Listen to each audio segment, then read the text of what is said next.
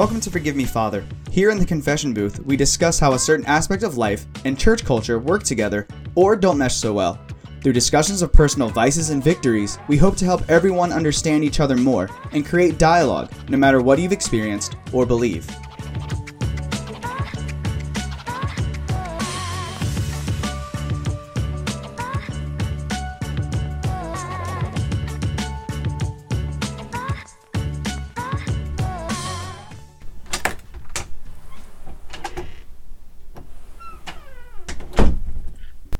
Forgive me, Father, for I've sinned. What sins have you committed? I avoid emotional expression. I rely on myself, and I condemn anything feminine towards men. Here, like, I think it's my upstairs, but it also could just be like someone who's very heavy foot heavy footed walking on the other side of the hall. I hear Uh, a vacuum. Oh wow! Oh. I don't. I don't hear any of those things. Are we tripping? things. We're all just crazy. It's fine. yeah, Yeah. it's all no, good. heightened hearing. Y'all got abilities beyond me. It's just it's just the spirits out there. yeah, outside outside of this confession booth. we're clairvoyant. There you go. Like, hi, Christopher. No, actually, I'm, I'm a? Capricorn. No, no. Oh wow, wow. No, dude, I was I was born in December, not I- me. oh, oh. That was the worst joke. that was so bad. Are you clairvoyant? No, I'm a No, Capricorn. I'm a Capricorn. Capricorn, dude. So good. Clairvoyant That's- rising though. So you know, so Same good. but different. So good. So good.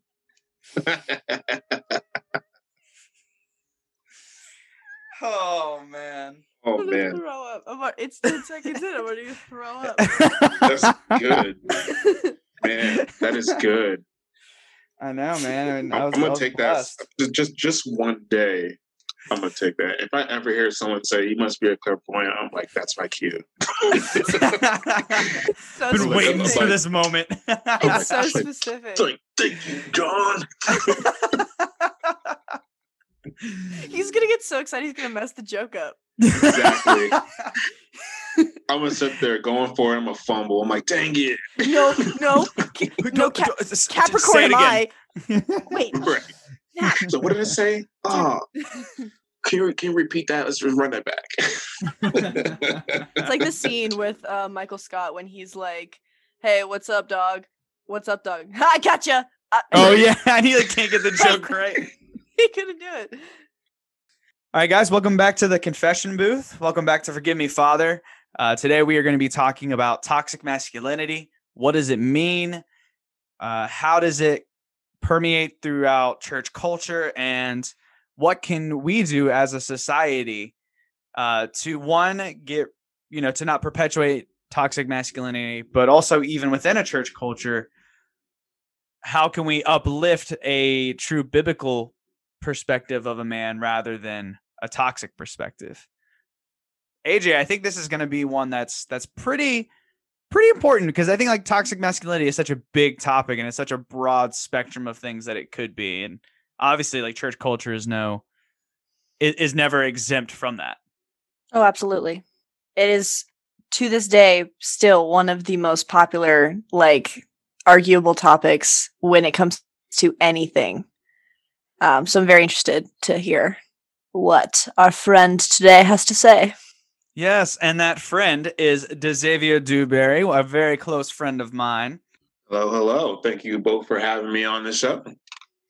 Of course. Welcome to the show. Welcome to the confession booth. Xavier and I, we go we go pretty far back. We we were Absolutely. good buddies.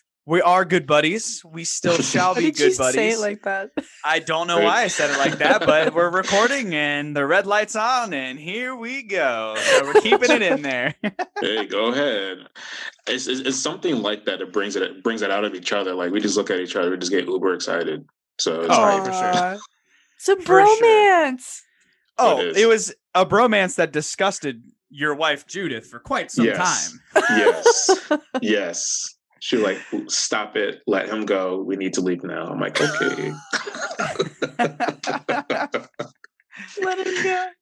right. Yeah, there were uh, there were times where him and I would, you know, within the you know church service or you know afterwards when we're all just hanging out, him and I would just like start complimenting each other, and it was like just like random stuff of like, oh, like that's a that's a good hug, like that's a fantastic hug, and then it would like Right. slowly progress into being like a little more like not necessarily like intimate, but it was just, dude, your eyes, like they're just sparkling in the light. And then it would go from that to I remember one time I think if I I think Xavier was like, yeah, I could just like braid your hair, blah blah blah. And I was like, yeah, I just want to like grab your beard and like your beard hairs and just swing from them like a like a swing. Yes. and then Judith was like, Oh, disgusting. No, this is too much. Like, stop talking to him.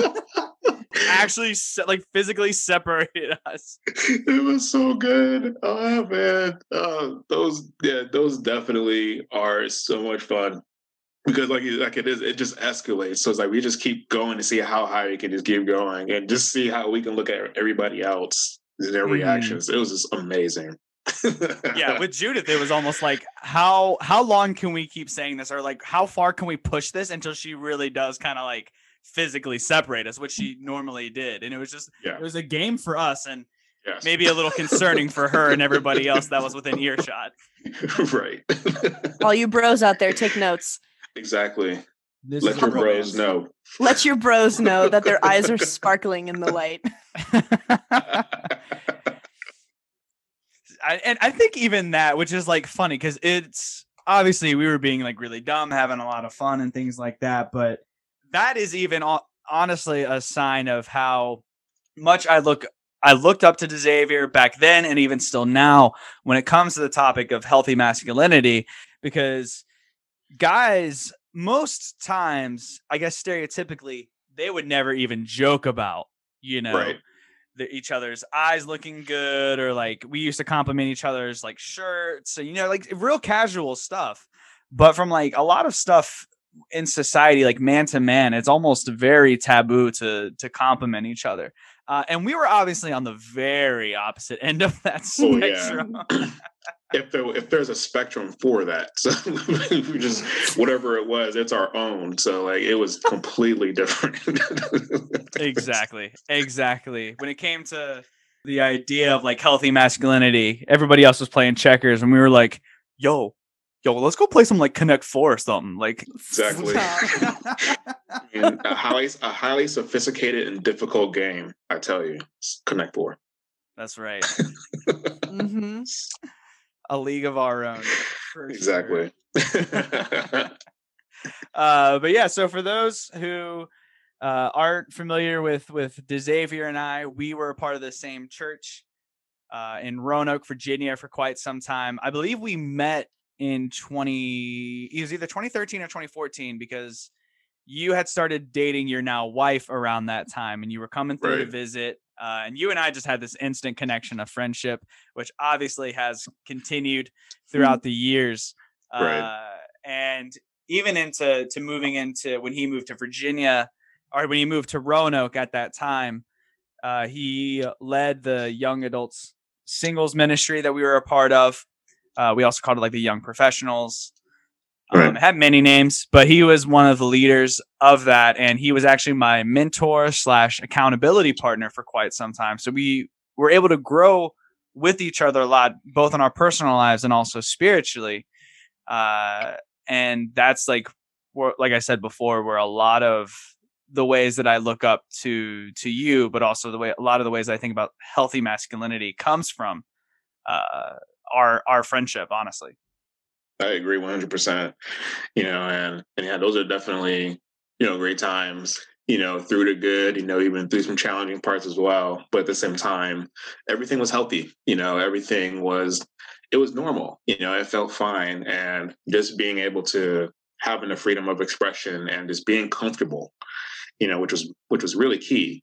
Just being able to either compliment, just being loving, being able to honestly just be like great friends, but also just be brothers, you know, really just being able to stick by each other, you know, made made you know masculinity an incredible thing, you know, just to be able to see, you know, within a setting, not just within church, but just in general, like you said earlier, where men is I was just stigmatized how like it's hyper, you know, individualism or hey, for this masculinity, if that's feminine, I don't want anything to do with it, you know, because whatever insecurities that they would feel or if they feel like they'll be in alone or be called out themselves.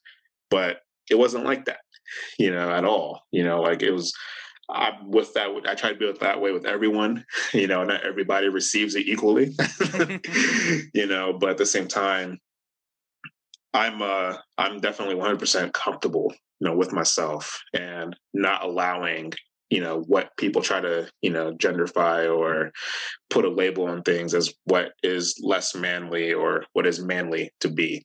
I definitely break all those doors.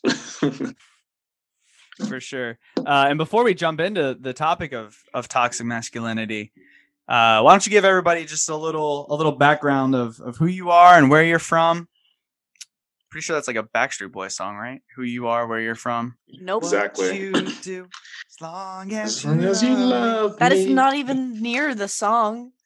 who you Yeah, I said who you are, where you're from. where you're from Oh, it is yep AJ, are you even here? Are you are you in the listen, Do you I'm even not. backstreet I'm not. Did you boy band? I did not your era though. That hurts, but it's true. It does. It does. It a little crack in the heart because it's like, man, I'm getting older, and it's like your era of pop. I'm like, dang, Back when? right, Back Pepper before I was back. born. right. Jeez. Uh, my name is Xavier Dewberry. I am a a help desk, uh, pretty much help desk tier three associate, and I'm currently living in Manassas, Virginia, with my beautiful wife, uh, Judith, of a little over four years, and our soon to be 11 month old daughter. So. Uh, that is amazing. Uh, love Scarlett. She's amazing. She's a lot of fun. Being a dad's great. I've always loved technology. Uh, I've always been involved with, you know, putting, working on computers, taking apart, putting them together. Gaming. I'm very much into anything artistic. So if I do some painting, some sketching, some woodworking, I do whatever that allows me to flex my creativity. It's like this whole profile thing I'm writing out for myself. Um, Your but- stats. right, right. Doing all these things. Um, but yeah, but aside from all of those things too, I've also been a disciple, which, which will be coming close to December 23rd for 20 years, uh, being Ooh. restored for five of them. You know, so definitely has been a great, a long and challenging journey, just really learning God's love for myself and how I can love God more, but also how I can love other people with God's love as well. Yeah, for sure. And for those who may not know, uh, Disciple is what the family of churches that Xavier's a part of, that I used to be a part of. Uh, that's what they call themselves. Acts 11 talks about how the disciples were first called Christians at Antioch, which meant that disciples and Christians are synonymous. It's just Mhm. Christian is a more popular name nowadays. Right. Uh, so a lot of people think, you know, the 12 that very closely followed Jesus, they think, oh, those were the disciples. Like, no, that's not that's not actually true. Uh, the disciples were just people who followed Jesus. Anybody who follows Jesus back then, right. now. Uh, so Christians actually was a bit of a, a put down name back in that time where they were at. Yeah. Basically, Christian meant like a little Christ. So people around there would be like, oh, look at this little Christ walking around. Uh, Yeah, And so So that's slur. yeah, exactly. That's where that name actually started. And then wow. yeah, right. Didn't know that. Yeah, it was an insult. Knowledge. The more you know. the more you know, a little rainbow goes across the Yeah. sky. exactly. And then being restored, like Xavier was saying, is is someone who who falls away from the fellowship or leaves the fellowship, uh, and then uh, comes back to the fellowship, comes back to God, almost like the prodigal son in a sense. If you have not listened to Rachel's episode, uh, she is the first episode of the first season. She actually goes into a bit more of depth of what it's like to leave uh, the church community and then go back to the church community and all of the fears and the thoughts uh, and even advice that comes with that. But yeah, so Xavier has been a, a very faithful man. Like I said, he was my mentor, which is great because I think as a leader, most men, I think in society, uh, we deem men to be like strong and like built and like have it all together and stuff Right. like that. But it really is interesting because when you think about the men that God chose, like especially in the Old Testament, like they weren't necessarily that those categories. You know, they weren't Right. Batman, they weren't Captain America, they weren't, you know, Tony Stark esque. And I just I just think that's really interesting. I And it's, mean, it's Yeah, these ahead. dudes were like the uncommon of uncommons. They're like fishermen. You know, you would have your occasional, you know, physician, you know, a tax collector, you know, a woodworker or a mason worker, but but a lot of these men, you know, were pretty low, you know, pretty low families, you know, and but at the same time, what I love about how God, you know, reaches out to different men is the fact that it- it's all types. So it's not like one of those types that, as John was explaining, you know, like a Tony Stark or a or Steve Rogers type or whatever, like this macho guy. But it was just like all types of men, you know. So that's what just makes it incredible to see that yes, even you, the person who feels they're unlikely of being a leader or being considered a strong man, yes, you are also strong. Yeah, for sure. It's it's interesting when you think about the ones that that Jesus chose, the fishermen, the uncultured, not the uncultured, the uneducated men, as they're called. Uh, and then you look at Gideon and Judges. You look at Moses in Exodus, uh, Abraham in Genesis, and just all these men that are chosen. And it really does, I think, really start at the point uh, where we can talk about toxic masculinity versus a type of healthy mascul- masculinity within the church is when you look at David, the man after God's own heart. In First Samuel 16 is when there's a prophet named Samuel, hence the Right. book name, going to pick the next who was going to be the next great king of Israel.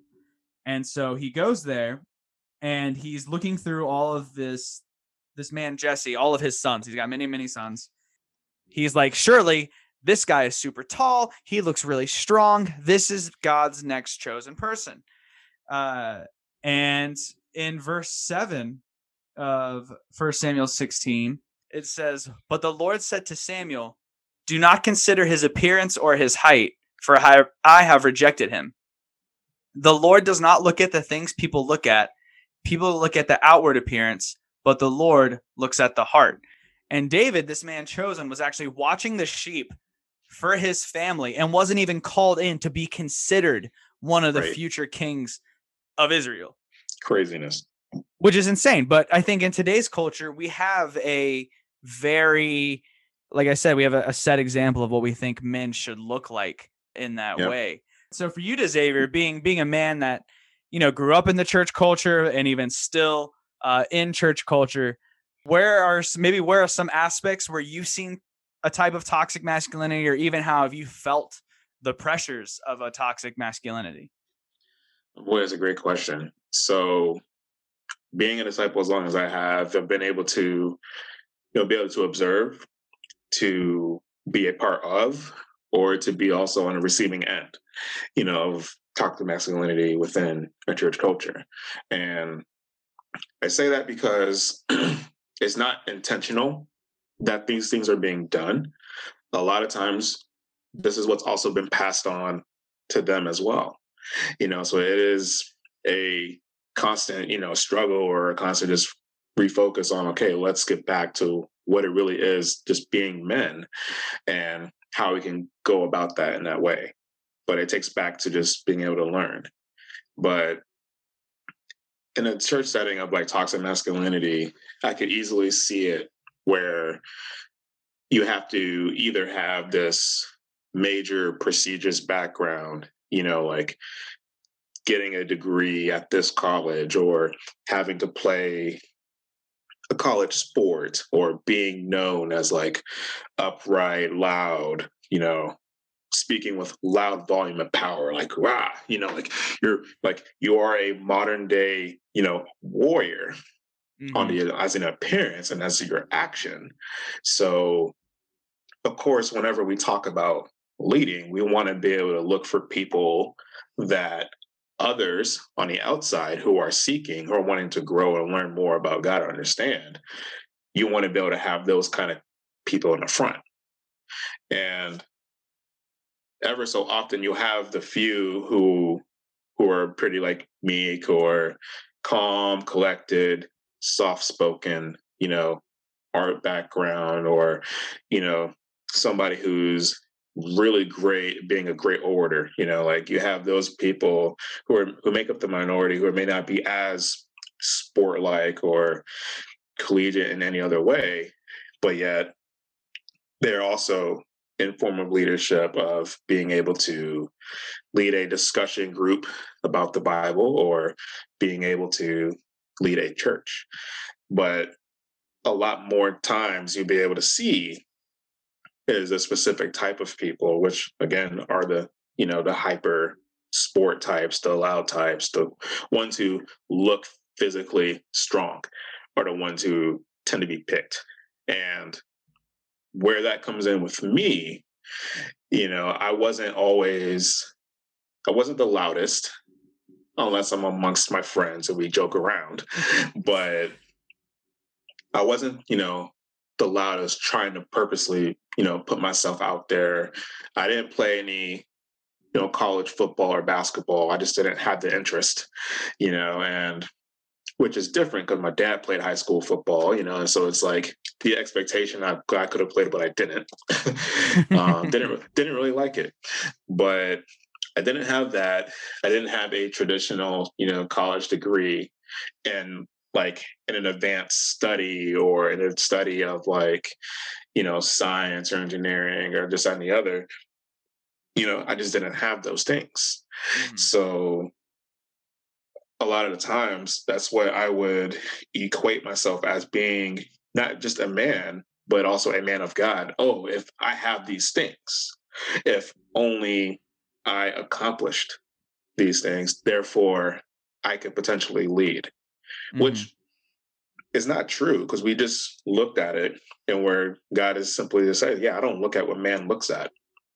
But as is a problem back then as it was, it's still evident today where we kind of don't look at the heart. We don't look at the will. We don't look at someone's desire or someone's just urge and just, just passion to help people, to serve people. We still tend to look at okay, what looks good? Who do I tend to gravitate towards, and who do I feel that people will gravitate to?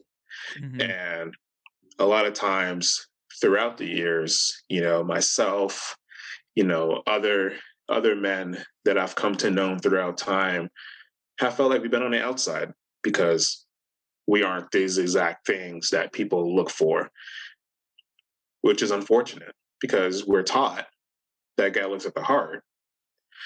But a lot of times, you know, unfortunately, and probably likely unconsciously, we tend to look towards those who have that aura or that appearance of strength or that accolades of strength you know, that could really back up somebody being a leader you know mm. and so so yeah that was a that was a lot of being able to see at that time and then for me, even playing part in that, talking to other young men in my teenage years and being able to say, you know, like, hey, you know, if you don't, if you don't sit there, if you don't have this, you don't get yourself straight, you know, you're not being a man, you know, and it's like, mm-hmm.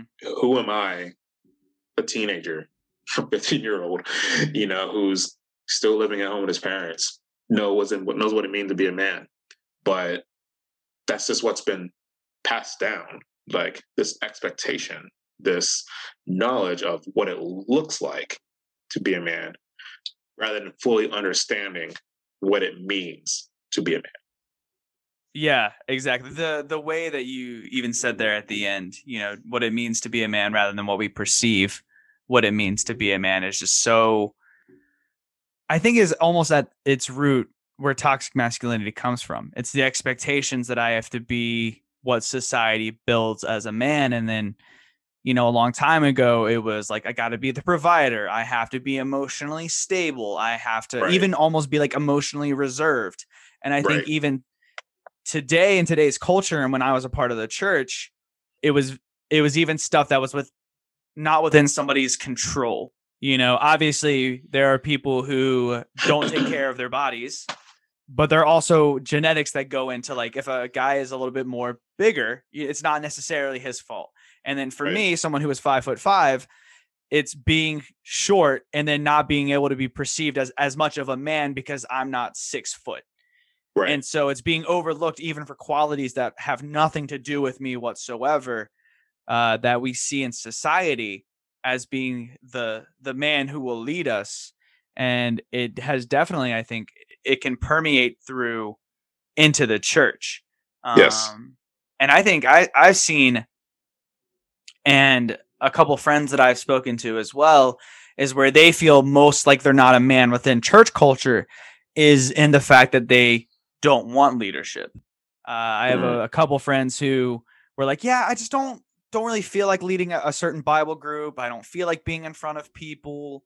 Um, just doesn't really seem like that's that's where I'm really called to be, which is fine. You know, they can be great servers. You know, they can uh, put out the chairs or like provide rides to certain church events, and even that is a great service right. uh, because Jesus was a servant. You know, he washed his his disciples' feet. But I remember there was almost like this stigma of like, oh, you don't want to be a leader, then you can't do other things that are equivalent to leading, uh, which sometimes, and not always with, it was never with poor intention, but it was also kind of like, well, if you can't lead a certain Bible discussion, how are you supposed to lead a girl in a faithful relationship? Right. Uh, and there was this com- kind of toxic expectation of what it meant to be a man in the church in that way. Is Yeah. that is that like any pressure that you felt like in terms of like because you are a leader within the church? Are there any expectations where you feel like maybe you don't meet them because this is just who you are, or you know, maybe you felt a little backlash or that you had to be a certain way? Absolutely. Um, just just me in general, I think is a is a form of backlash. um, Dang. but it's but it's it's but as you know in jest you know for sure but there have been times where i've been able to really just stand stand my ground and be like that's just not what i want to do you know and which is all right it's not a problem and it is something that we tend to really kind of rope in all together and we tend to separate. So for us for us being able to speak and for us being able to listen you know when we think about serving you know it's, it's servitude and we think about you know putting others before ourselves you know making sure other people are taken care of. Well that's also leadership. Yeah. putting others before ourselves taking care of other people making sure that they're fine. So there are more than one ways more, more than one way of leading.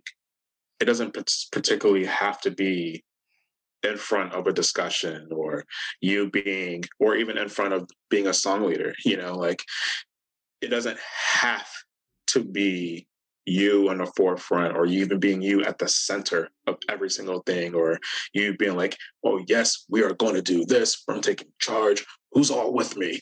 You know? It it it doesn't have to be that exact thing. And we tend to look at leadership of being someone who's going to be the torchbearer, which in cases is true. But we also take away the serving part. We take Mhm. away the parts where people that can serve who are true leaders. Like I think about this, I think about this um one of the brothers is man, a great friend that I know, and always known to serve within the drop of a hat will just give give up anything, drop anything. If you needed help, he was there. To the point where he was heavily relied on because of the fact that he he served at a great capacity. And I remember when someone's when we were talking about him, we're like, yeah, this is a great guy. He's fantastic. You know, it's like it's like he challenges me on serving. You know, man, he's a great way. He goes, yeah, it'll be great at one point when he begins to lead. And we just kind of just looked at each other and we're like, well, isn't he not already leading right now? Mm-hmm. Because he's like, well, well, let's see if they could, you know, lead a, a group or maybe like a small ministry here and there. And I'm like, but he's leading right now. Yeah. You know, we're, we're, he's leading definitely not just by example, but he's leading in a way of how it means to be able to go after other people. Mhm. So very easily we can get so wrapped up on what it looks like to be in the forefront of leadership, but we forget the servitude behind it. Yeah, for sure. Yeah, I think even with at least for me as well, and we've already talked about you and I's friendship, where it was very it could be boisterous, it could be very uh joking. I think sometimes it felt like we were we were maybe viewed as a little immature because we were like yo like we were like we were just like so happy to see each other we were constantly goofing off um and it was it was great but i think they i think sometimes there's this there's this attitude with masculinity not just within the church but i think especially in society and it does come into the church a little bit where it's Yeah. like get your emotions in check don't Yep. like why are you acting so happy to see this guy like take it down a notch like be a little more like you know in control and Right. self-control is one of the fruits of the spirit in galatians 5 and i don't want to take away from that at all but that doesn't necessarily mean that you can't show any emotions. Exactly. in, i believe it's second samuel second samuel 6 david dances when they bring the ark of the covenant which was something so sacred to the israelites. They bring it back after it was taken from an enemy army. And he starts dancing before the lord. And it says he danced with all of his might because he was so overjoyed that something that was meant to be god's people's like was brought back uh to their land and there were people who were like david like get get it together my guy. Like stop acting like this. Like you're making a fool of yourself. This is our king you know all this different stuff but david was the one that was a man after god's own heart. He is one of the when it comes to leadership in men's lessons he's the one that we're always told to be like if not like jesus. Right. But if you look at David and even Jesus as well, is that they didn't act the way that a lot of a lot of the standards that society has put before them. Not at all. Not at all. And uh, and I love, you know, just the great examples of both Jesus and David. You know, these men were definitely they were strong. Like they were men. You know, they were completely there's no arguing, you know, about these guys. But what makes them men being complete is the fact that they were also in tune with their emotions. David, man, like absolutely somebody that I, I really do look to because he, he was not afraid of just pouring himself out. You know, just looking through Psalms, he could just either be praising God or he could be in despair, begging God, you know, to like protect him, or he can just be like, God, where are you? Like just laying all out. But then he he's unafraid. He's Mhm. he's still confident. He is still strong. He still handles his duties, but he's able to, you know, talk about his emotions. And I feel that's what that's what that's powerful. And sure, in today's society, you know, would any of us strip down to our underwear and be able to dance when something great happens? It's not it's not really accepted generally. Um, it's it's it's frowned upon. I did it at the grocery store and I got thrown out. I don't understand what's going on. Not good. Were you at least wearing a mask? I was. I was socially distant, dancing in my underoos. Good. Good. I mean, social distance is great, but not to be too crazy about it, you know. But but it's um, but it's just great because like he just did not care, and so it's like wow, you know, we as men in in society have to be, you know, together at all times. we Mhm. can't be expressive we can't we can't even sit there and smile and say we're happy. Like if someone's like hey how are you feeling? I'm happy. I'm like i can't tell. You look mad. I'm like no i'm i promise you i'm happy. You know Having a great day. exactly. It's like get up first you know but it's just i feel honestly it's just shackling you know to me because it's like you're limited you know when we're we're meant to you know be limitless in terms of how we how we grow how we share our emotions. But yeah when we close those certain things off or even another aspect of toxic masculinity is if we're sitting there saying hey you know, like you and I, for example, why are you guys hugging each other? Or why are you guys sitting so close to each other? Why you guys got your arms around each other? like, stop that. You know, like that's not that's not cool. You know, like that's uncomfortable to me. You know, and it's like, no, it's an it's an embrace. You know, mm. like it's a lot of fun. We like we love each other. You know, like we're so excited to be around each other. And I remember my, my other one of my other best friends. We broke out in dance, like literally calm setting, and we just looked at looked across the way from each other. And his brother, uh, his, his brother from Baltimore, and we just ran out to each other. We were like, "Ooh!" Then we just started dancing side by side, and then we just had this huge hug. Aww. And everybody else was just like, so quiet. They're like, what is happening? you know? but like, I, I love those kind of relationships to where it's like, man, I can honestly really, you know, I can be myself.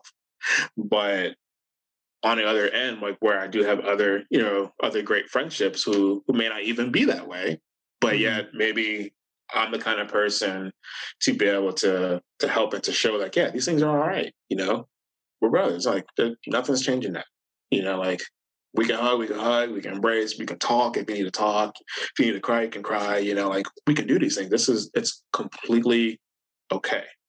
Mm-hmm. But we still see the kind of sense of, you know, well, I want to step away from that. I don't want to cry or I don't want to do any of these things because, you know, I may be looked at differently, you know, or I may lose my man card, whatever that right. means, you know, and it's like, no, man. It's like you you won't lose anything, but you'll be able to gain more of yourself. You know, mm-hmm. but we lose ourselves when we limit ourselves. Yeah. For sure. And I think just to draw continue to draw parallels between today's modern society with toxic masculinity and the ex- expectations of men for our listeners and then the expectation for men even within church is that and I, I, I want to get your input on this too to Xavier. At another recording, it might have been a little preliminary meeting we had, but uh, I had asked AJ and the guest at the time like what their first impressions of me were. Um, and it's something I just love to ask, you know, everybody. First impressions, what do you think, stuff like that. But all of my coworkers, I want to say a solid 80% of my coworkers all thought I was gay when I first started. Wow. Yeah. yeah and AJ, you can you can you can attest to it. Yeah, give I... give give the listeners your opinion of me when uh you know when we first were working together. Okay, uh, I will be completely blunt. When I first Perfect. when I first met you, I did thought I actually thought you gave off bisexual vibes, just because you were you know like you were so comfortable with yourself and it was so out of the norm for me to see that in a straight guy that I was like, all right, he's got to like he's got to be bi or something, you know and you were so like outspoken and like you know outgoing and like you didn't you said what was on your mind always so then i was like okay you're a little you know a little capricorn. You're a little arrogant. Uh, but I he's a little clairvoyant. He's a little clairvoyant rising. Um, no but i definitely did think you gave off bisexual vibes simply because as a girl i have not seen straight men be so in tune with themselves and be so in tune with their emotions and just be like, yeah, I feel what I feel and what about it, you know? And that's what you gave off. So I was like, okay, there's no way this guy's deaf, like straight. No way. But I didn't think you were gay either because I was like, you like women. I know you do. but like, so then I just cut it in the middle. I was like, he's bi. And then when I found out you were straight, I was like, what? and it was only because of that reason. Like, as a yeah. woman growing up, there was no I do not remember the last time I met a straight guy that was just like, all right with himself, win mm-hmm. everything. And I was like, okay, that's sus. He's not he's not who he says he is. yeah, no, a lot of my coworkers have have thought that and all of it was the same reasoning. You know, somebody called me the most flamboyant white uh straight man that they've ever met. People know me uh, that I'm very animated I'm very I can be very dramatic. I can be yes. eccentric. Yes, you are. Uh, you know, I just I love I love to make people laugh. I love to make people yeah. smile. And then a lot of the follow up is very similar to what AJ said. Uh, and I've had several people be like, there's just not a, a ton of like toxicity about who you like how you present yourself like as a guy, you know, like as a Right. straight man. Sometimes they like have to be more standoffish. They have to come across like an a hole or, you know, just something of that nature to the point where, like AJ said, it's it's surprising when someone doesn't do that. Right. Um, and I think in the church there there can be some similar vibes where it's not necessarily like that extreme, but I think in the church sometimes we just have these expectations of of how a man should be, and when they're not that way, they're like people are like, oh, like are you? What is right. like what's going on like it's almost like what's what's wrong with you you know i know for you to xavier and you can speak on this too kind of segueing back into the church culture and this sounds a little bit silly maybe to our our listeners but xavier didn't want to play flag football and there was a lot of hate that came his way because he didn't Yeah. want to play flag football in the form of people basically calling him a girl Yep. What? Yep. That's been years and years back to back to back. So again, this is me. Never played high school football. Don't like it. You know, the most that I played flag football was when, you know, we were uh, we were living in California. You know, and that's when I was I was much younger. I was like, yeah, yeah, yeah, flag football, ha ha.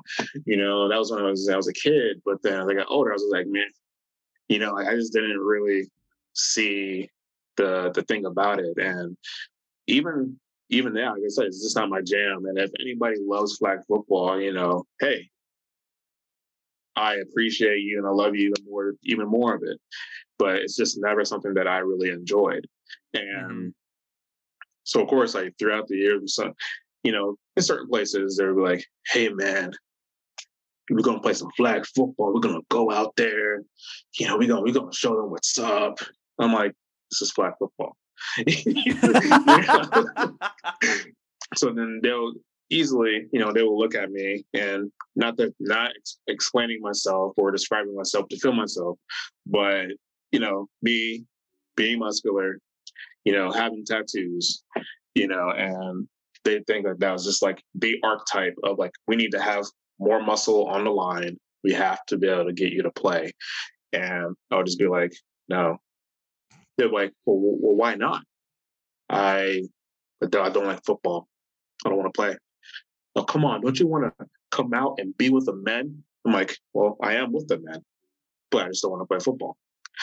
And I know, one of the things that they'll go into, like they really tried reaching, like, well, you know, you do martial arts, so maybe you could like pull up your pen like with a palm strike to block a guy. And I was like, no. you know, so it was just trying. But the thing that that made me mad the most, and I, I generally have a lot of patience towards, was when they're like, well, why so why are you like we have sisters that will go out there and play with us if they could. Why won't you? And I'll just look around, look at them, and I'll just stare. And I'll sit there and say, because I don't like football. and then it's like, well, you could at least be on the sidelines and cheer with the sisters. You could at least be with your brothers out there. And I was like, wow, okay. But they were getting so mad because I didn't want to play. Yeah. Like playing flag football for this one day out of the entire year is what's going to show me to how manly I am amongst other men and how I could take a tackle or take a block or a run or even catch the ball. You know, like, what's it really going to be? Now, Mhm. on one end, they'll say camaraderie. I see that. But is it really camaraderie amongst the men if we're going to call each other women if they don't want to play? Yeah. You know, is that a call for unity? Regardless if someone doesn't want to play or if someone does play, they're still one and the same. They're still mm-hmm. supporting one and the same. But are they less of a man because they don't play flag football for one day out of the year?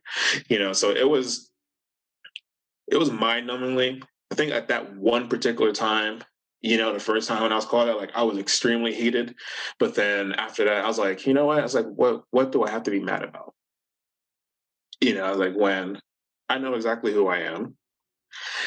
And with me having the background in Thai boxing and Brazilian Jiu-Jitsu wrestling, and it's like, you're gonna call me a woman? you know, so it was just it was just baffling to me. But there's this, this there's these attachments that we can have as men as what could describe masculinity. And if we see another man not even showing, you know, a rem- like either showing like having a, a personality or even the action of whatever we're trying to hold as masculinity, then all of a sudden it is a, it is problematic because mm-hmm. like, well, I got it, so and so got it. Like, what happened with you?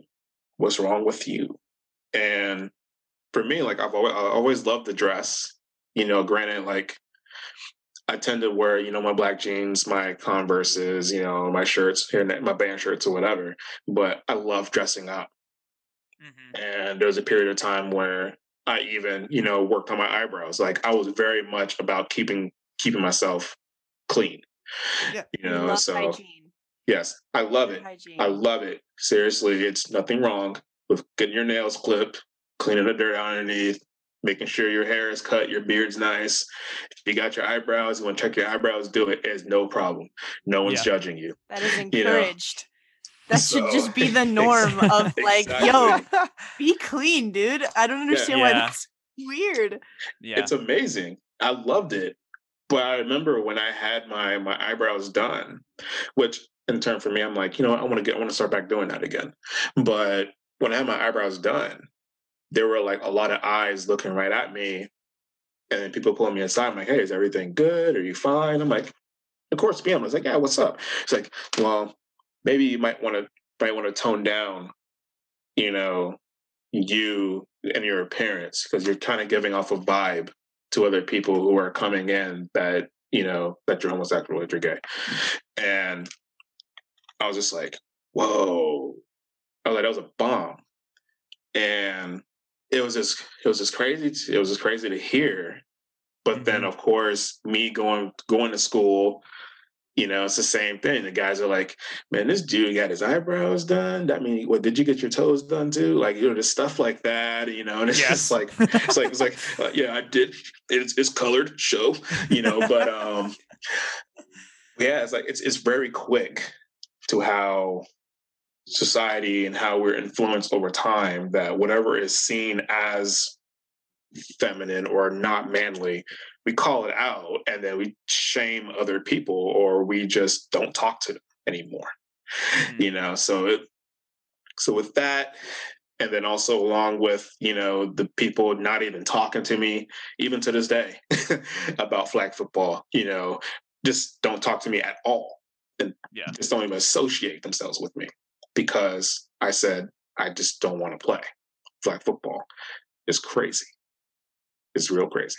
But I'm okay. You know, and I know that was that was definitely a struggle being able to be called, you know, being able to be called a woman or being able to be called soft or being called scared because I didn't want to do what other men who considered it manly to do. But I just took a step back and then I was like, wait a minute, but who am I? Mm-hmm. Xavier, do you know who you are? And I just have to remind myself who I am. And then I'm just like, then whatever. You know, that's just more room for me to have greater relationships of people who are going to be accepting of me and then being appreciative. And I've mm-hmm. gained incredible friendships throughout but yeah, it's it's pretty toxic, you know, when it does go unchecked when we try to confront other people or shame people for doing things or not doing things because it's not seen as manly. Yeah, for sure. AJ, do you have any thoughts or, or questions? It's very off topic, but like totally yeah just why are you using women as a diss? I'm pretty sure we can handle more pain than you just saying. Oh uh, absolutely uh, you know. genetically? All right, that's all I have to say on that. But second of all, I've always like wondered why men take so much pride in like not taking care of themselves. Like when you said you're getting your eyebrows done, your toes clipped, I was like, yes, I, your wife, she got a good one. She got a real one. Let me just say, because cleanliness. You know what they say: cleanliness is next to godliness. So Yeah, there you go. I don't understand why you're like, ew, manicures. What? That's so. That's so woman-like. Like, no, it should be human-like because exactly. your nails, your fingers touch everything, man. Oh, like yeah. what get go get a nail file but also i just um what what i the my question is is do you think that the men in church culture that care so much about the way that they're perceived more than anything else do it makes me wonder like are they even focused on their the way god views them at that point like that's what Hmm. i'm thinking of is like you're so worried about the way other people look at you it almost seems it almost sounds like you're losing focus of why you're actually here and what you're mm, actually meant yeah. to be doing and Yeah. that's you know i was wondering if you think the same thing yeah finger snaps all the way around you know and i say that because that's that's i've been in that place as well you know consistently questioning myself questioning my honor you know questioning you know my manhood or even just questioning my place in general the very moment where i feel like i don't have what other people are looking for or what other people may have then all of a sudden you know, I just go into this downward spiral of just self loathing and feeding into what is toxic masculinity goes into that form of toxic insecurity, just being incredibly insecure. Like you said, which is which is absolutely the perfect explanation. And quite honestly, that has been shared many times, you know, even within whenever we would get together and have uh centered lessons amongst the men just being able to you know encourage each other build each other up just to keep ourselves focused you know a key thing that we're consistently reminded to do is to be able to see ourselves before god Mhm. because so easily when we don't and we take our eyes off of god the person that we see is ourselves and then when we see ourselves we begin to compare ourselves to others. Am I just as a man as this person, or am I less than him? Or is am I more of a man than he is? Just so that we can feel validated that, okay, I'm fine, I'm good. And they do go hand in hand. You know, and it's and it is and it is a very sad thing. But what I really do love, you know, just uh, about our fellowship is the fact that, you know, these things is they're not ignored. We do see these things, and we are extremely aware. But we do actively try to take steps and to being able to rectify, encourage, allowing times to where we can just, you know, be sincere, or like they used to be able to say, or continue to say to this day, like being like, you know, gut level, like within the deepness, you know, of your own entity, like just being completely open and honest with yourself, you know, with how you're feeling, having an opportunity to be able to share that and being able to know that it's a safe place. So we so we do in light of seeing how we can take ourselves away, our sights away from mm. God, and be able to lose ourselves and forget knowing who we are before God, but then having each other to kind of remind each other, corral, and be able to say, hey, no, remember who you are. Remember who you are. Do not lose yourself. Remember who you are. You are specifically made. You are fearfully and wonderfully made. You know, know who you are before God. And it is a constant reminder that we do need. But yeah, absolutely, like AJ, you're you're spot on, you know, with that. Because even for even for the men who may not even have God in their life, you know, some men naturally they're just like, I'm content. I love myself. I'm good. You know, they, Mhm. they don't really have that kind of struggle.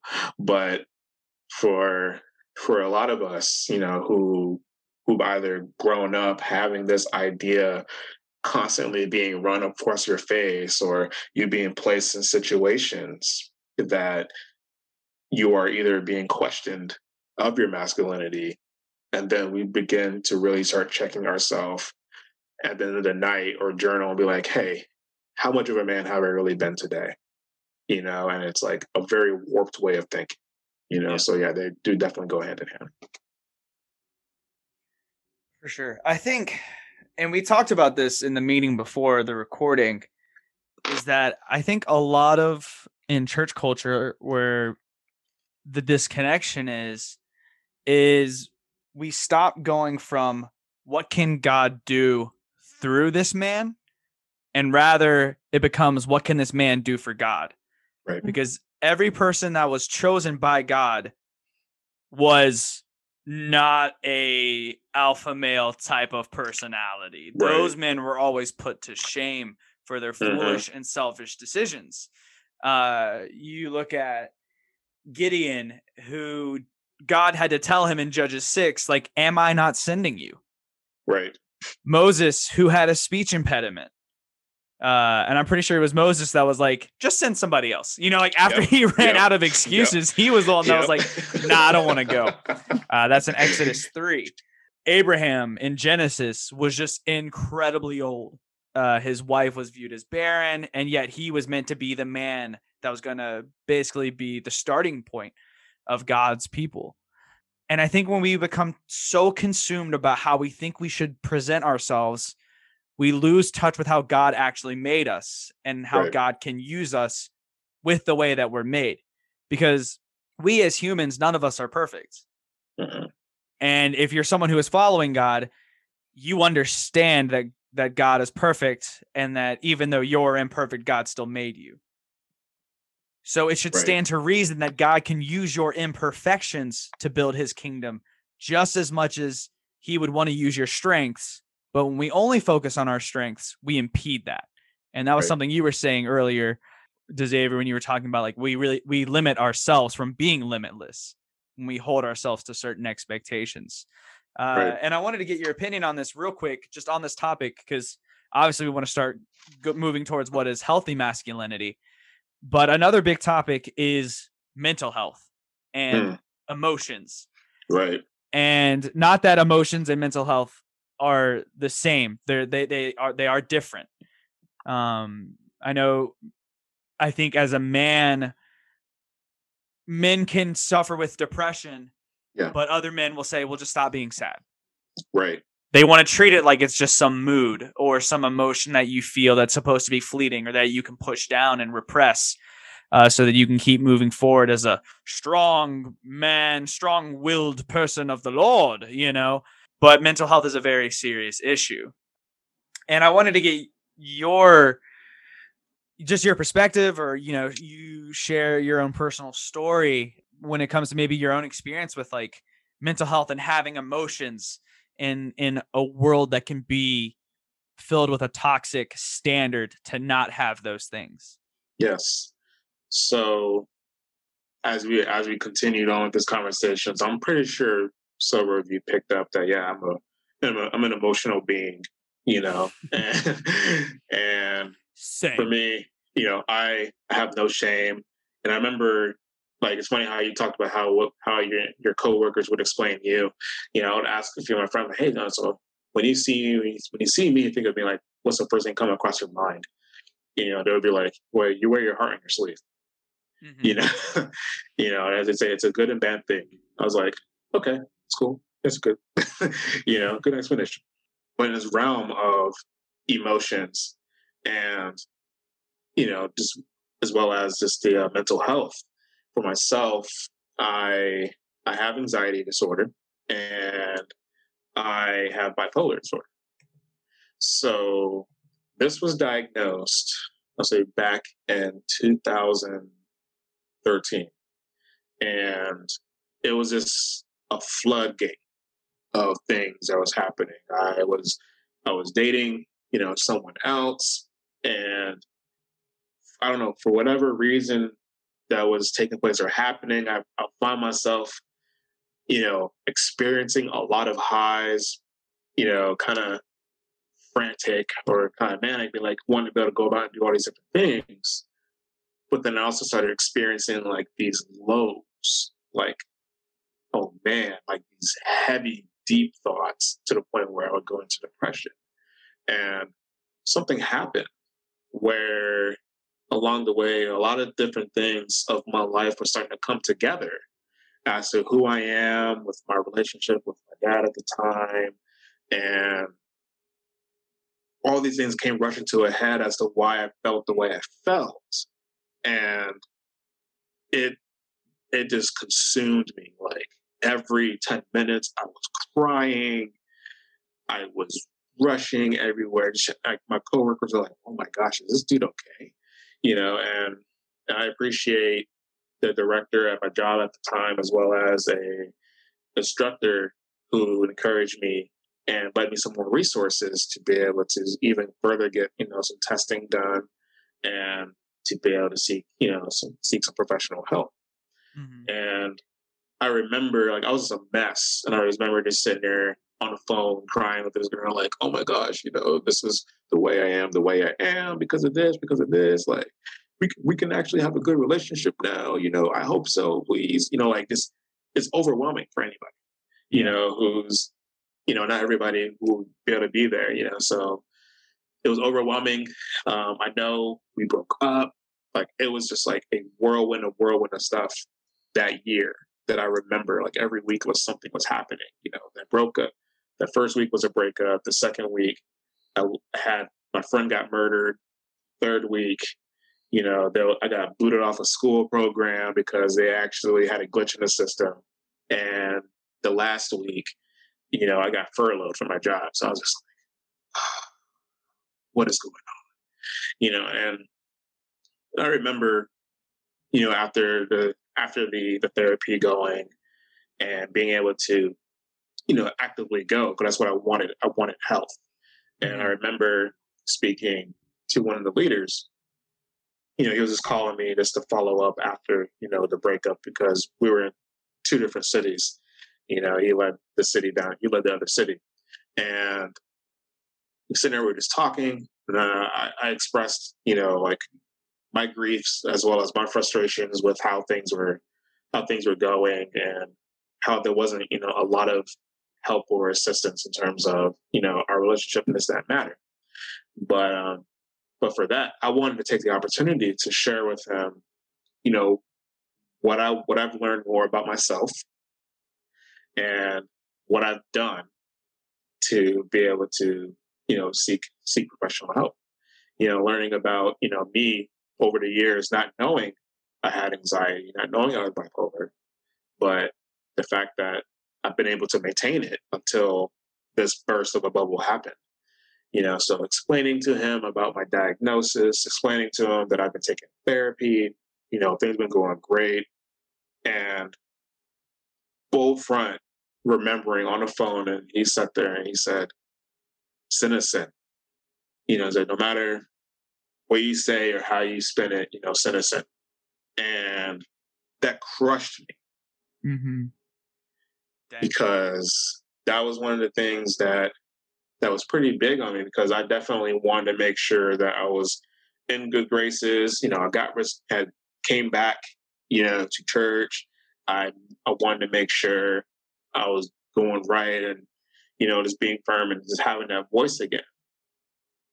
But to be able to talk about like a moment that where I couldn't control myself, there was no mm-hmm. possibility of doing so, you know, and finding out what it is and explaining the lens of how I'm going about change, but then being told it's sin. Yeah. And I I didn't take it well at all you know, to the point where I just continued to struggle, you know, and then I had thoughts of suicide to the point where I even told my mom, I was like, hey, I'm just letting you know when I do get the urge, I need you to take me to the hospital. Yeah. So it was heavy. And I, that's when I really knew just the fact that, like, yeah, a lot of men really don't talk about mental health or their emotions because other men do not know how to communicate it. Mm-hmm. They don't know how to understand it. They don't know how to to to care for it. So, not just in a church setting, you know, overall, we, we if we can't find an explanation or to even just try to understand, we rush to the defense of, well, that's not just being a man. Yeah. You, oh, you're talking about your emotions? That's not being a man. Oh, you have mental health issues? Why are you talking about that in the open? You're just going to look like you're weak. That's not being a man.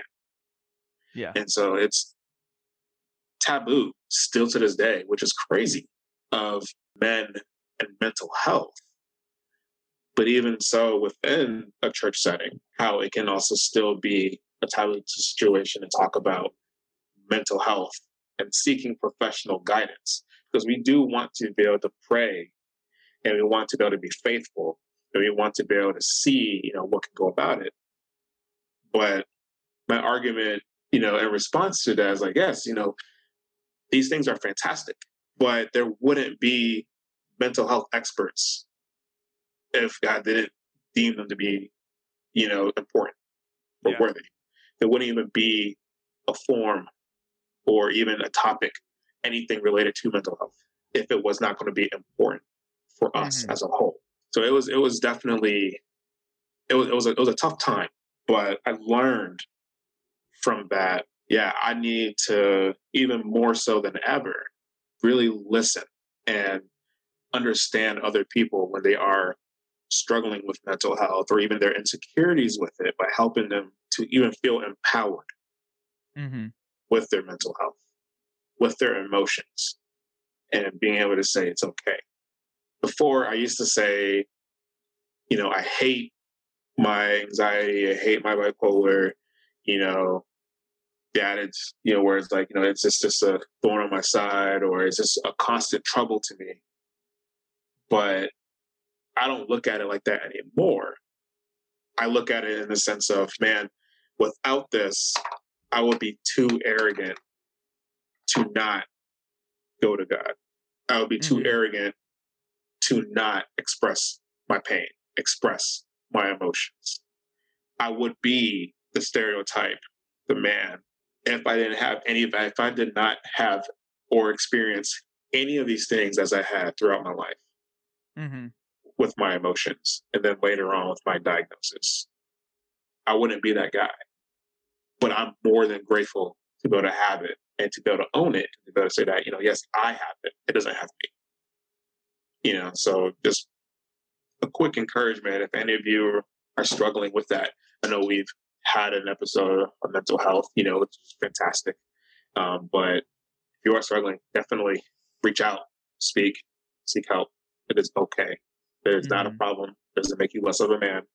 You are even more responsible and even stronger as a man when you seek help instead of just dealing with it yourself. Yeah. Yeah, and it's it's incredibly ironic, I think, that toxic masculinity says that you can't have emotions, that mental health isn't a real issue. But then we turn around and we in church culture because it's the same way, we can like you said, we can look at emotion and be like, "Oh, sin." or you know mental health up not an excuse you know or like not a real thing. Uh but then we focus so heavily on jesus in the garden of gethsemane which is Right. matthew 26 which was jesus's most emotional moment.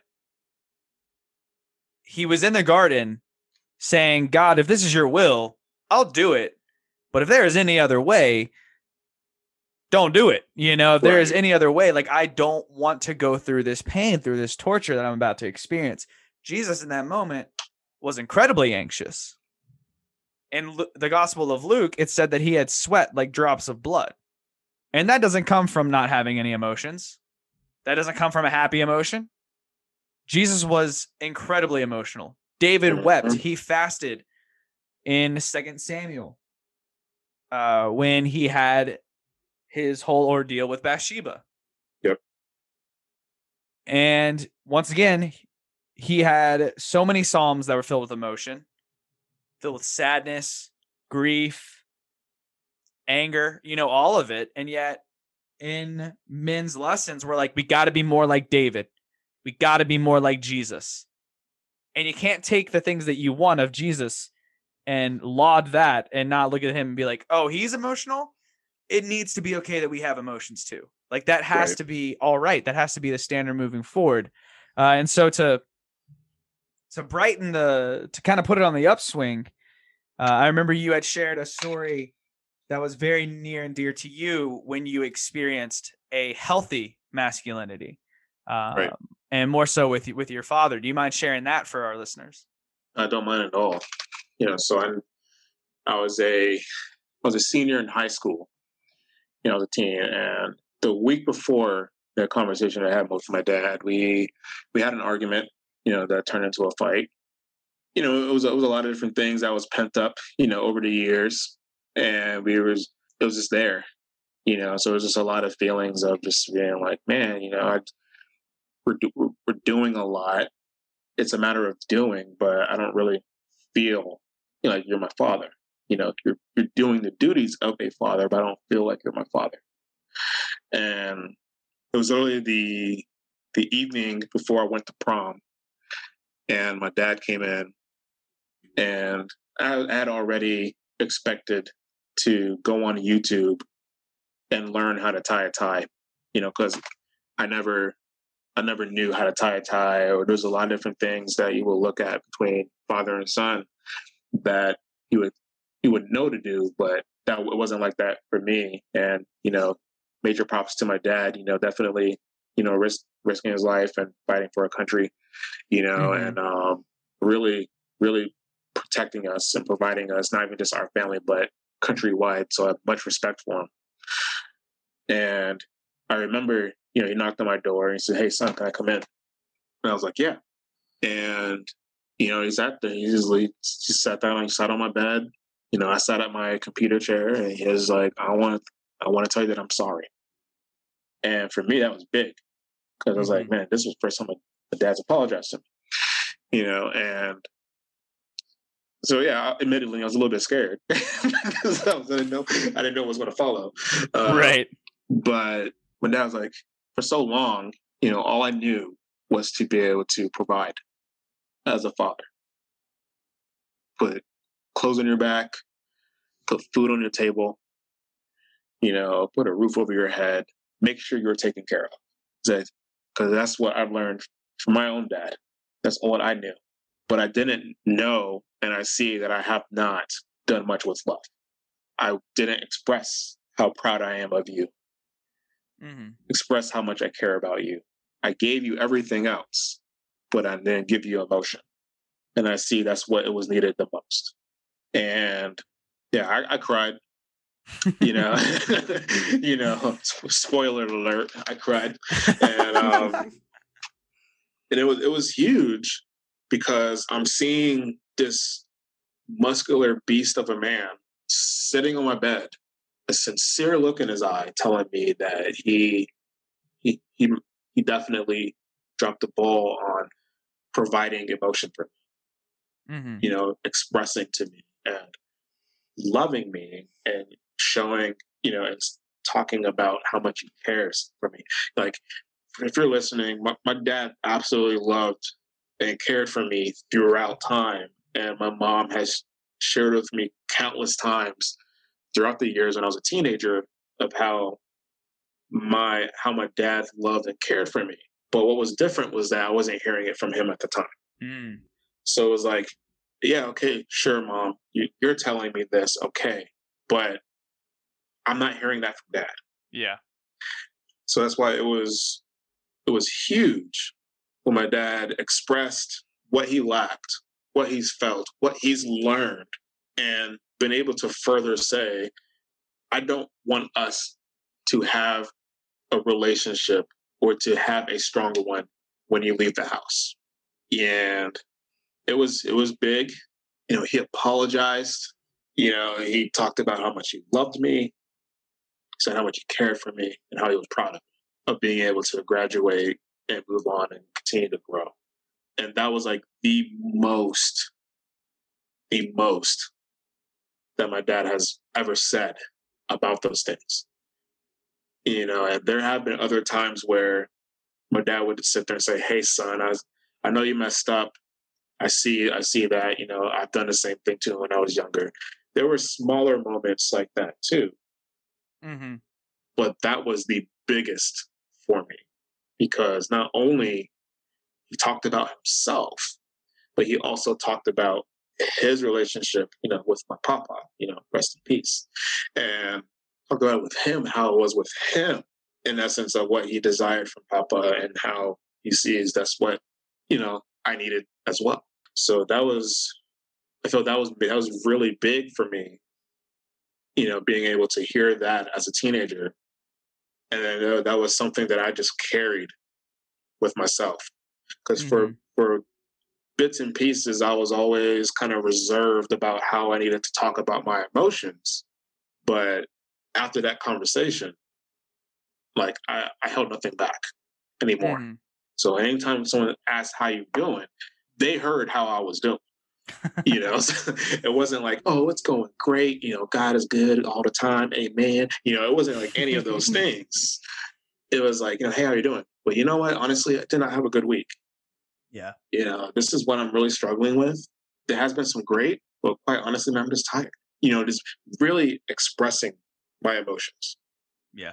And I honestly really give, you know, major props and really credit that to my dad, you know, for being able to do that. And I honestly feel that was a perfect time for me leaving high school, going into the next stage of my life, Mhm. where if we didn't have that conversation, who knows, I probably still would be reserved. I probably still would hide my emotion. I probably still would not, you know, really identify with other things because of what is man versus woman politics. But if it wasn't for that conversation, I definitely would have been that person. Yeah. But I'm more grateful that we had that. Yeah, for sure. And I think those moments they carry into other parts of your life later on. Like you were the one that I always felt most comfortable telling all of my stuff to. You know, I never once felt like I had to put on a certain type of personality or, you know, with you being, you know, what we called our discipler, but Right. uh, was like a, a mentor or an accountability partner. yeah. We were uh, you were- together. Yeah, we were, we were we were definitely in the fight together, uh, and you were one of the only two people that I actually felt genuinely comfortable telling everything to, as someone who was my mentor. Um, I always felt like I could, you know, we we had cried together multiple times. Yeah. Uh, I had vented to you multiple times, uh, even up to the point where I was deciding to leave. Just constant comfort with that. You know, no matter what path I chose, I knew that there was going to be love from you. And that was something that had developed because there was never an ounce of toxicity in our relationship. Uh, Yeah. And I think with you leading a ministry, you know, in your own right, and then me also having some forms of leadership in terms of like Bible groups or song ministry, stuff like that, it was amazing and really helpful for me to see uh, a, a form of a type of male leader, man leadership that wasn't ruled by a certain standard right. uh, that you had to be a certain way. Uh, and I thought that was uh, incredible. And I think this leads into our advice portion, which is how can men in the church start embracing a healthy masculinity? It's a great question. Honestly Phil, just acknowledging it. You know, for so long we ignore it. It's out of sight, it's out of mind. We don't want to deal with it. We acknowledge it. We admit it. We admit its faults, that we come to address these things. And we actively seek to learn. Not only teach, learn you can never stop learning about yourself. You can never stop learning about, you know, a healthy, you know, masculinity, not just within a biblical setting, but just as a man overall. you know, expressing comfortability, being comfortable, and seeking to be comfortable, seeking to understand so that other people can be comfortable as well. Because you never know how many people will just completely just open up if they didn't feel they had to be a certain way or to say certain things because of maybe how you present yourself. You know, and that's something that we all, not even just this this church wide, you know, all churches, you know, when it comes to addressing healthy masculinity, really just being able to stand together Mhm. as men, address it, be able to learn so that in generations to come, we can properly teach, we can properly sh- show, we can properly express. So they too won't grow up in confusion, you know, grow up, you know, with conflict, or even just grow up just ignoring it too, because that's what everybody else does. Yeah. And the more we talk about it, the more we just go after learning about each other, not just on the surface, but just the deepest of the deeps, then I feel we can continue going on. And there are strides, you know, especially amongst the men that that I'm that I'm with and what we've been doing. And so it's been great. But we definitely need to be able to do more because a lot of us can be easily just be stuck in our ways because well, it wasn't like this for me back then. Why should I have to worry about it right now? But then not counting how it affects the later, the future, you know, when we just ignore what is true, which is how do we, how can we grow and how can we understand and learn and then teach about having healthy masculinity. Yeah, I, yeah, absolutely. I think the first step, and, and this is a very common thought, but the first step to getting help is obviously admitting that there's a problem. Yep. You know, you can't say, all right, well, we need to fix this without really addressing that there's an issue. And I think something that can be so entangled in a society and in, inside a church culture is that there not only has to be an identification that there's a problem of toxic masculinity within a church culture, there also has to be a measure of ownership Yep. for each individual person as well. Like maybe you don't consider yourself to have toxic mas- masculinity, but that doesn't exempt you from taking a look in the mirror to find out. Like you Exactly. said, we can never stop learning.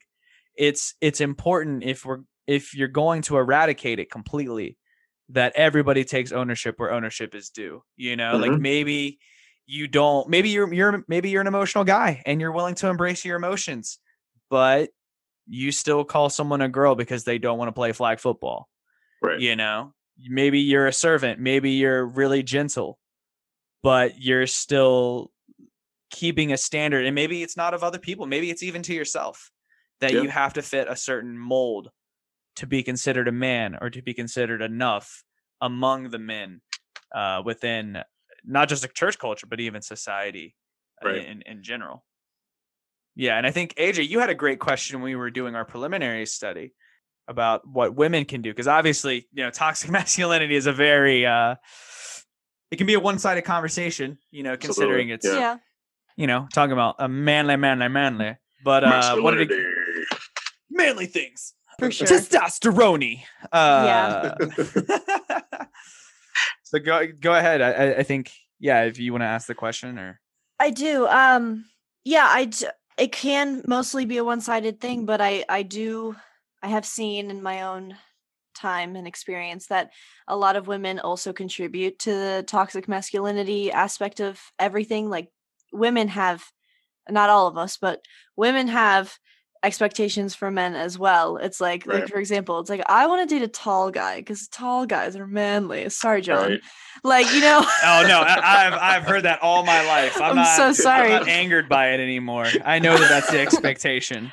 yeah like we perpetuate it further and as well as like we don't we always look at mental health as a as a mainly a woman problem and we Right. Right.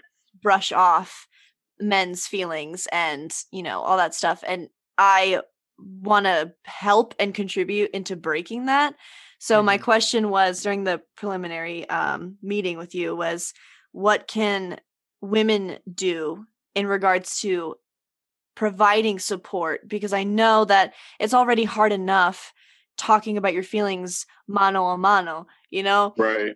I can't imagine how it is when you're talking to a girl, Right. you know, about how you feel and you're just like, "Oh, I don't want to like give her the wrong impression. I want to be a mm, want to be a macho." And you know, Yeah, But- yeah, yeah. I I want at least all of the men also listening to know that you can talk about it and it's okay, but what can we do to help bring comfort and support with that? Mhm. Right. And that is a that was a great question, you know, AJ. And so with that, and it's funny because I it was thinking about it and I, I put it together like a little acronym. So oh my uh, gosh, yay, I love yeah. acronyms. So Lua, Lua, listening, understanding, assurance. And I feel like these are the big three things that women can do that can be extremely helpful is just by listening, understanding, you know, and expressing assurance. And nine times out of ten, a, a lot of like a lot of us, we're not looking for you to be like our therapist, you know, much like how sometimes you like when my wife she'll be like, you know, can I can I vent for right now? I'm like, okay, go ahead. You know, and it's like we we that we that as men, we definitely want to be able to be heard as well. Mhm. Mhm. And it's incredibly important to listen, you know, and of course not interrupt or interject like, well, I think this is this. I think you shouldn't be doing this because that's common, you know, what we can do. But it's it, it really drives it in even further when you're listening. When you're like, hey, I'm here. It's okay. Continue. Please speak. You know, and you're there, you're listening, like, yeah, what else? You know, like that's everything you've been feeling. Like, I, I can't believe what, you know, like really leading into understanding, like, wow, I, I would have never imagined you feeling that way. You're doing that. Like, I'm really sorry that you're feeling that way. Like, you know, outside of talking to me, like, has there been anything else that you've done? Like, being able to understand and assess so that they can be able to, you know, continue to talk. I'm not saying like this is a cheat code for talking to men, um, but I figured but it out, these- ladies. right? like the code is in. You know, do this one simple trick, and all the men will be angry. Um, but it's like, yeah, honestly, just really understanding, and then showing like that you do understand, not in the sense that's condescending or you're just like, I'm doing it to do it, but being genuine, like, okay, I get it, I, I, I get that, and then just the assurance, which is key and critical, and helping them know like that wow i thank you for sharing that with me and i don't see you any less than than who you are. Mhm. you know and just helping them to see like yeah they're still the same person regardless of what they said. And i love i love my wife uh, for that because i know in the beginning like I mean, it's been like a it's been a coaster. You know, she didn't really understand, you know, the brevity of, you know, mental health and what that things were. And I remember so insecure, you know, when I was getting so close to a point where I was like, yeah, I want to marry this woman, you know. And I remember we were talking, and this is all this is what she did. She listened when I talked with her about what I was feeling in terms of, you know, like with my mental health, my insecurities, you know, like these things are pretty big, you know, for me, you know, because I was really insecure and talking about that, you know, after different several experiences. And I was Mhm. encouraged, I was encouraged to talk with her about it. And I remember she listened, she was holding my hand, she understood. And then when I told her, I was like, so, you know, I asked, like, hey, so do you like knowing all these things, knowing, you know, that this is a constant struggle of me, do you like, is this, am I somebody you still want to be with? And she had looked at me and was like, you're still the same person. You are still the Xavier that I want to be with. And it just like, all that way, just being completely nervous, complete nerve wracked. Like I'm expecting, no, I don't want to be with you no more. And I'm like, you know, like, like, oh my god, no, you know, it's like so What a great upset. British accent. I know. Thank you. I, I, I practice, um, good. but but just being able to have that expectation. But the moment I spoke, she listened. The moment I explained, she understood, and she assured. Mm-hmm. So that I wouldn't question who I am. And and yeah, I, I, definitely I love her for that. And we continue to learn together. You know, she continues to learn, but she's been amazing. And and in turn, it's not going to be like a dating relationship. You don't have to have a dating relationship to have these conversations. And it is important to have, you know, healthy boundaries in case if it is like a lot, then you can be like, like, I feel you, I understand you. Do you mind if we can maybe look into seeing how we can get some additional help? You know, being able to be the encouragement and that push, you know, after listening, after understanding, and then just still assuring, like, hey, you are still the same person, you know, that I admire. You're still the same person that I know and joke around with. Like, nothing's going to change. Yeah. It, that's that's that's powerful for what any woman can do. Nothing beats listening, understanding, and giving it assurance. Yeah. I wrote that down just for future future times. Lua. Lua. I mean, to be fair, he also held my hands and told me all this stuff and asked if I still wanted to be with him. Oh true. my and I- gosh. and I That is said yes as well. You did. So, Judith, when you listen to this, you're not special. oh, Judith, don't don't listen to him. The rivalry continues. That's right. I'm on her side. Bye. You had you had the summer off, but I'm back. School's back Right. in session, baby. Be careful. She's a she's a fighter. She's a scrapper. You See know, the lockers. I've taught her a few things, so you know, just be careful. John's like, Uh, I'm clairvoyant, so Right, That's right, but I'm a clairvoyant rising, so I got the advantage. but no, I think I think yeah, it's something that's really big for for our, all the ladies out there. When it comes to helping break the cycle of toxic masculinity, assurance and reassurance and reassurance and reassurance is super important. And that sounds really redundant, but let me reassure you that that is one of the most powerful things you can do when helping to break the cycle of toxic masculinity. Because here's the thing guys are insecure, Yeah. they're not all that. I know I'm not. We've already joked about how I'm short. I'm sorry. no, you're good. It's something that I'm I've I've learned to embrace. You are tall in my Uh, heart. Oh, thanks. That's right. Uh take that, Judith. Um but guys will with the standards that come with masculinity i often sometimes am insecure about being small and re- like being short in relationships i can be insecure about my emotions in relationships. My mind can sometimes go to dark places and i can be scared to voice that because then what if the person that i'm with or even you know friendships it's like oh well you have that going on? Like oh that sounds like a lot like ugh. and for all the girls out there that are looking to help with to break the cycle of toxic masculinity you have to be willing to to reassure them when that happens when they show when we when guys show their imperfections we need just as much as reassurance as you want reassurance when you open up about your stuff too Right. you know there's there's a Yeah. lot of tiktoks out there where girls are like would you love me if i was a worm like Yeah. like, y'all ask some silly questions Listen, we've had a pass for way too long. We're just asking y'all everything at this point. That's right. That's right. And but the thing is, guys also have have insecurities, and sometimes they can feel like they're unworthy of love because they have some shortcoming.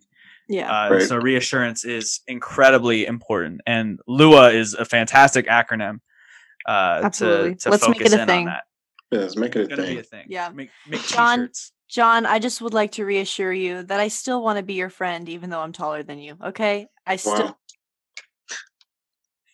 I need time to think about it. Okay. Yeah.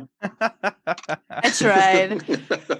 You did. I appreciate that. Yeah, no, I think I think this has been really helpful. And I think when we start to create a culture where people can be more welcoming about voicing those emotions, those insecurities, about breaking the norms about what society means or what society defines as a man, both within the church and without and outside of the church, I think we'll, we're heading towards a very bright spot in that area where people can feel more comfortable voicing their imperfections and be used fully as God would have them used, where they really can be great men of God uh, who can do amazing things like Gideon and David and Moses and all these men that we mentioned beforehand. And I, I yeah, I just really appreciate you, Xavier, coming on and, and sharing so vulnerably and Me too. Uh, closely and joking around with us about what it what does it really mean to to embrace a healthy level of of masculinity, being able to humbly uh, shed light on on the toxicity that can uh, permeate throughout church cultures. Yeah, absolutely. I I thank both both you and AJ for having me on. Definitely a joy. Was looking forward to it. Yeah, definitely was a lot of fun. And I just want to say, I'm very proud of you. And I'm very proud of you too, John. I'm proud of both of you um, for how far you guys have both come in your journey. Uh, and I think, I honestly wholeheartedly believe that you meet everyone for a reason, whether it be a lesson or just for some sort of self discovery. And you definitely have taught me a lot. And so I, I want to say thank you and I appreciate that. Oh wow, AJ, thank you so much. Uh, that's uh, that's fun. That's, that's I appreciate that. Yeah, I'm out of lots of words. you know, Yeah, you're welcome. like, but that's I, I appreciate that, you know, and absolutely, you know, I uh, again, it further gives me more encouragement to continue and to just, you know, be a difference maker.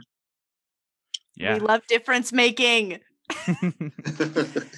For sure. And Xavier, if people have more questions just about maybe your journey with masculinity or have questions about toxic masculinity, how we can really uh, grow with each other to create a, a more healthier perspective of that, or even just to, to discuss Lua further, where can Yeah. uh, where can our listeners reach you? Absolutely. So I do have an email that you can reach out to me. And from there, we could either just exchange email or you can go on Zoom. And whether or not if you seeking any input or if you want me to listen, I don't mind at all. Mhm. You know, I'll hear you out. And if you want to be able to speak and speak out anything that you feel or anything that troubles you, I'll be there to listen to you too. So an email that you can reach out to me it is Zay Talks, D Z A Delta Zeta Alpha dot T A L K S at gmail.com. That is Zay Talks. Reach out to me and definitely I will have an ear out to listen to you. Incredible. I love it. and we'll be able to put that up on the Forgive Me Father Instagram, the Forgive Me Father Facebook. If you guys are listening, you somehow found us without going on to either one of those, go do it. Go hit Yeah. like, go hit follow, go be in tune with every single time that we release episodes here from the confession booth, uh, talking more and more about different aspects of church culture. And Absolutely. How we can use it to continue to grow and to bridge the gap of conversation and just understand people better. So until next time, guys, thanks for listening and we'll see you later. See you later. ya.